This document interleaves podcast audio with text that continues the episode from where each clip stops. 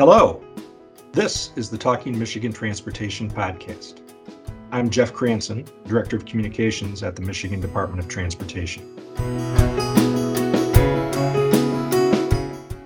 This week, for the first time, we'll be featuring a guest who was on the podcast just last week.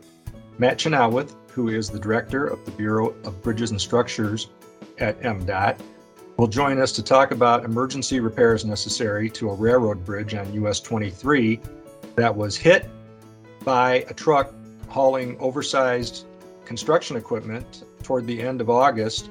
And only last week, and we're recording on Thursday, the 16th of September, only last week did we learn that the bridge was in peril and the freeway needed to be closed for these emergency repairs.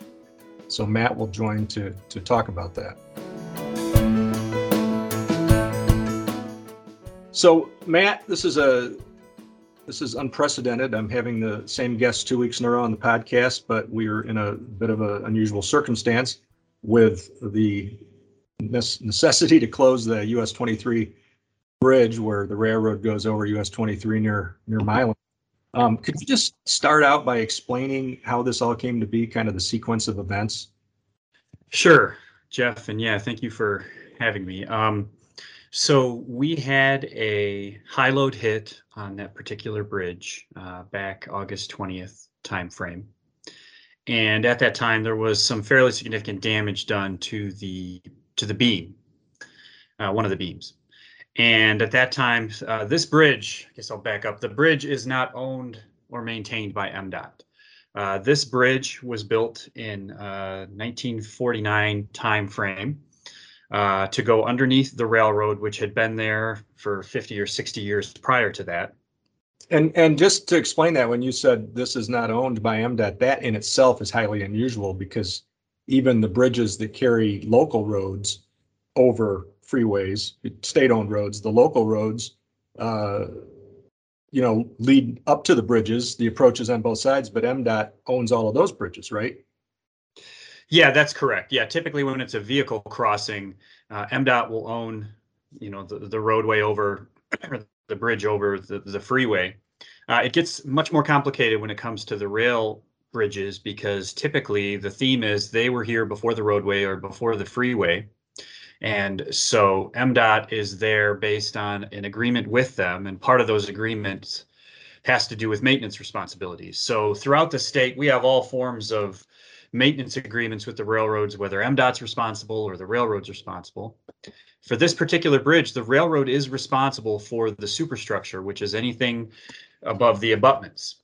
However, because a vehicle traveling on US 23 struck the bridge, MDOT is responsible for the repairs.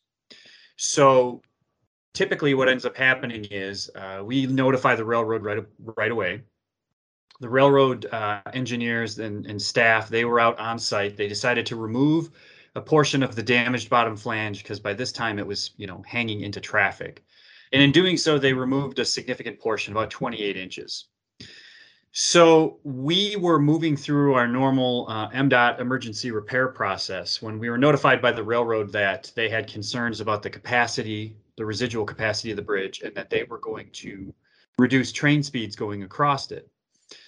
And at that time, uh, since MDOT, you know, got official warning of a concern of capacity, uh, we immediately decided to close US 23 and perform further investigation. We did not want to chance anything uh, once we were on notice that there was an issue, we closed 23.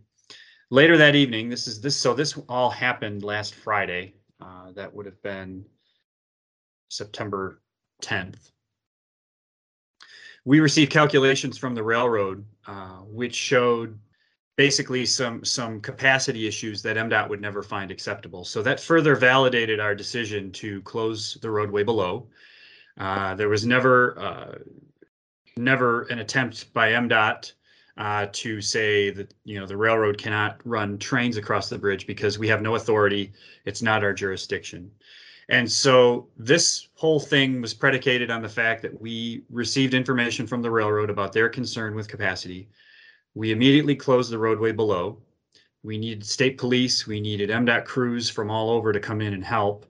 Uh, we understand and we know that it was very chaotic in trying to close a major freeway. Uh, and then we are following up with emergency projects both to maintain traffic through the trunk line detour routes. And uh, we're going to be taking bids today, uh, Thursday the 16th, uh, for the emergency repairs to the beam itself. What's your best hope that could come out of the the bids and the contract when when it's awarded for these emergency repairs? Uh, in terms of time, Yeah, Yeah, I mean, my best hope right now is that we will be able to reopen US 23 uh, maybe by the end of next week or next weekend. So we're still seven plus days out. seven plus days as of September 16th.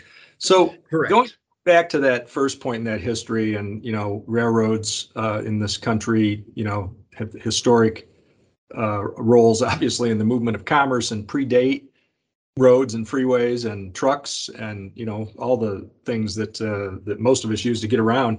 Um, I think a lot of people are just confused about that and think, well, you know, it goes over your road and your state government. Why can't you tell the railroad to stop?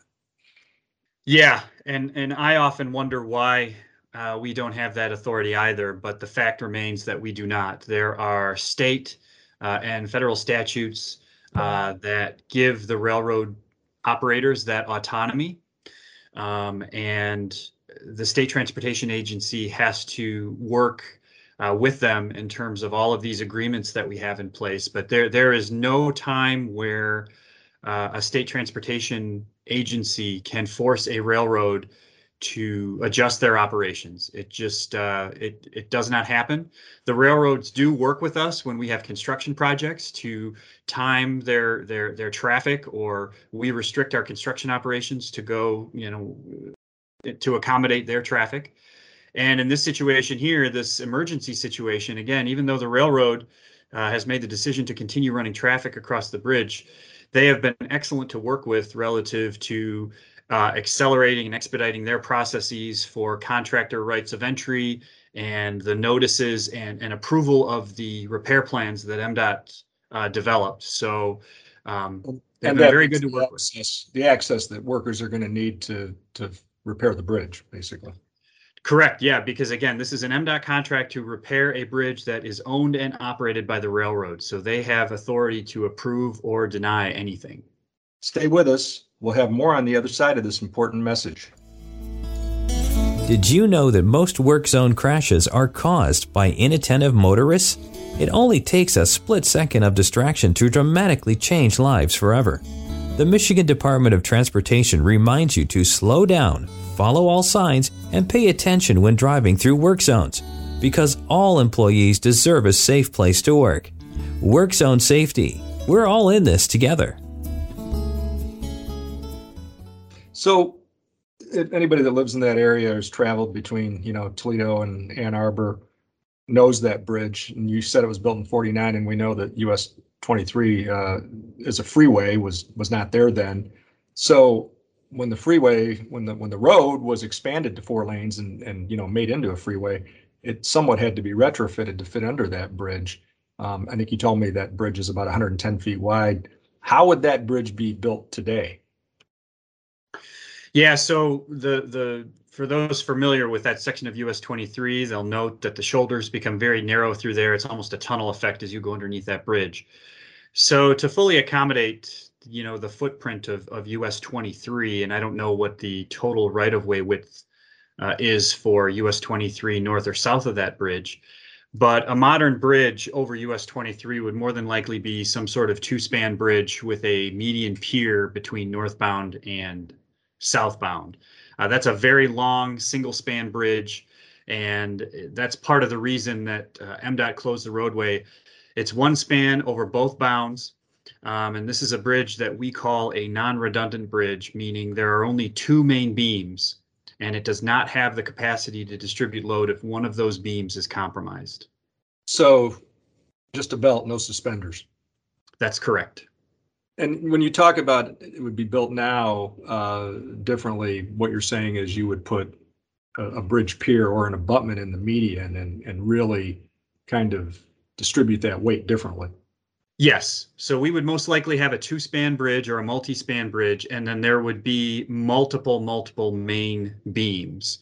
Uh, the bridge that's there now, again, it's two main beams with cross beams in between them. We call them transverse floor beams. Uh, we would most likely, a, a modern redundant bridge has uh, several beam lines and there's redundancy with the, you know, with the deck plate uh, that the that the rail would sit on and all of that. So a modern bridge would not look uh, like the bridge that was that is there today. So before we wrap up, let's touch on what got us here in the first place, and that was yet another high load hit. You know, a, a truck hauling equipment, uh, not uh, not cognizant of the clearances, and we've had numbers of these the last few years across the country, and many in Michigan. Bridges have really suffered because of it. Um, we even went so far as to uh, rebuild one that probably didn't need to be rebuilt right away, just just to make it higher because there were so many on 131 south of Grand Rapids. Um, do you have any personal theory on why there have been so many of these? I know some of the discussion is about the shortage of truck drivers and, and training and the need for qualified drivers. Is there anything else going on, do you think? So yeah, I, I, definitely agree with that, Jeff. I think that the trucking industry, just like all industries right now, is suffering from experienced uh, folks leaving the workforce, right? And then we're we're we're struggling to keep up with, uh, you know, to to backfill that. I also think another uh, major issue is just not knowing, you know, what the laws are and the fact that you know, in Michigan, if you have a truck that's got a load that is over 13 feet 6 inches, it requires a permit. That is in that's in Michigan statute. Um, and we run it through our permitting system, which plans a route knowing that you've got bridges over a certain height. So it's just it's all around just experience of the workforce and not knowing this and and I hate to speculate, but sometimes you just have somebody who says, I'm just gonna I'm just gonna do it. Now, this particular operator was hauling a major piece of construction equipment, so I would assume uh, through their processes and insurance requirements, they would understand what's required, but uh, they hit the bridge anyway. And people make mistakes. And people make mistakes. That's very true. Yeah. So the, you know, our attorney general's office and insurance companies will be sorting that out and ultimately figuring out, you know, how much the insurance company pays for this. But um, in, in the short term, uh, you and your folks are working with the railroad and doing everything you can to get the freeway reopened. So we'll just hope for the best. Yeah, and and we fully understand and appreciate what this has done relative to taking a freeway and uh, detouring it, and folks using the local system. Uh, we understand that frustration, and that's why we're working. We worked through the weekend to get some of these contracts out. We've been working nonstop to get the repairs, you know, contracted out.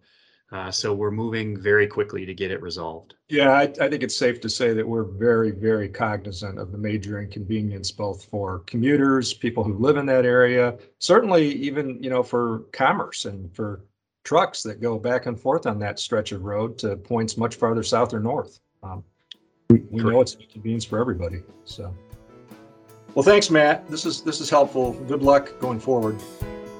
Great. Thanks for having me, Jeff. Thank you again for listening to this week's edition of the Talking Michigan Transportation Podcast. I would like to thank Randy Dubler and Corey Peedy for engineering this week's podcast. To subscribe to show notes and more, go to Apple Podcasts and search for Talking Michigan Transportation.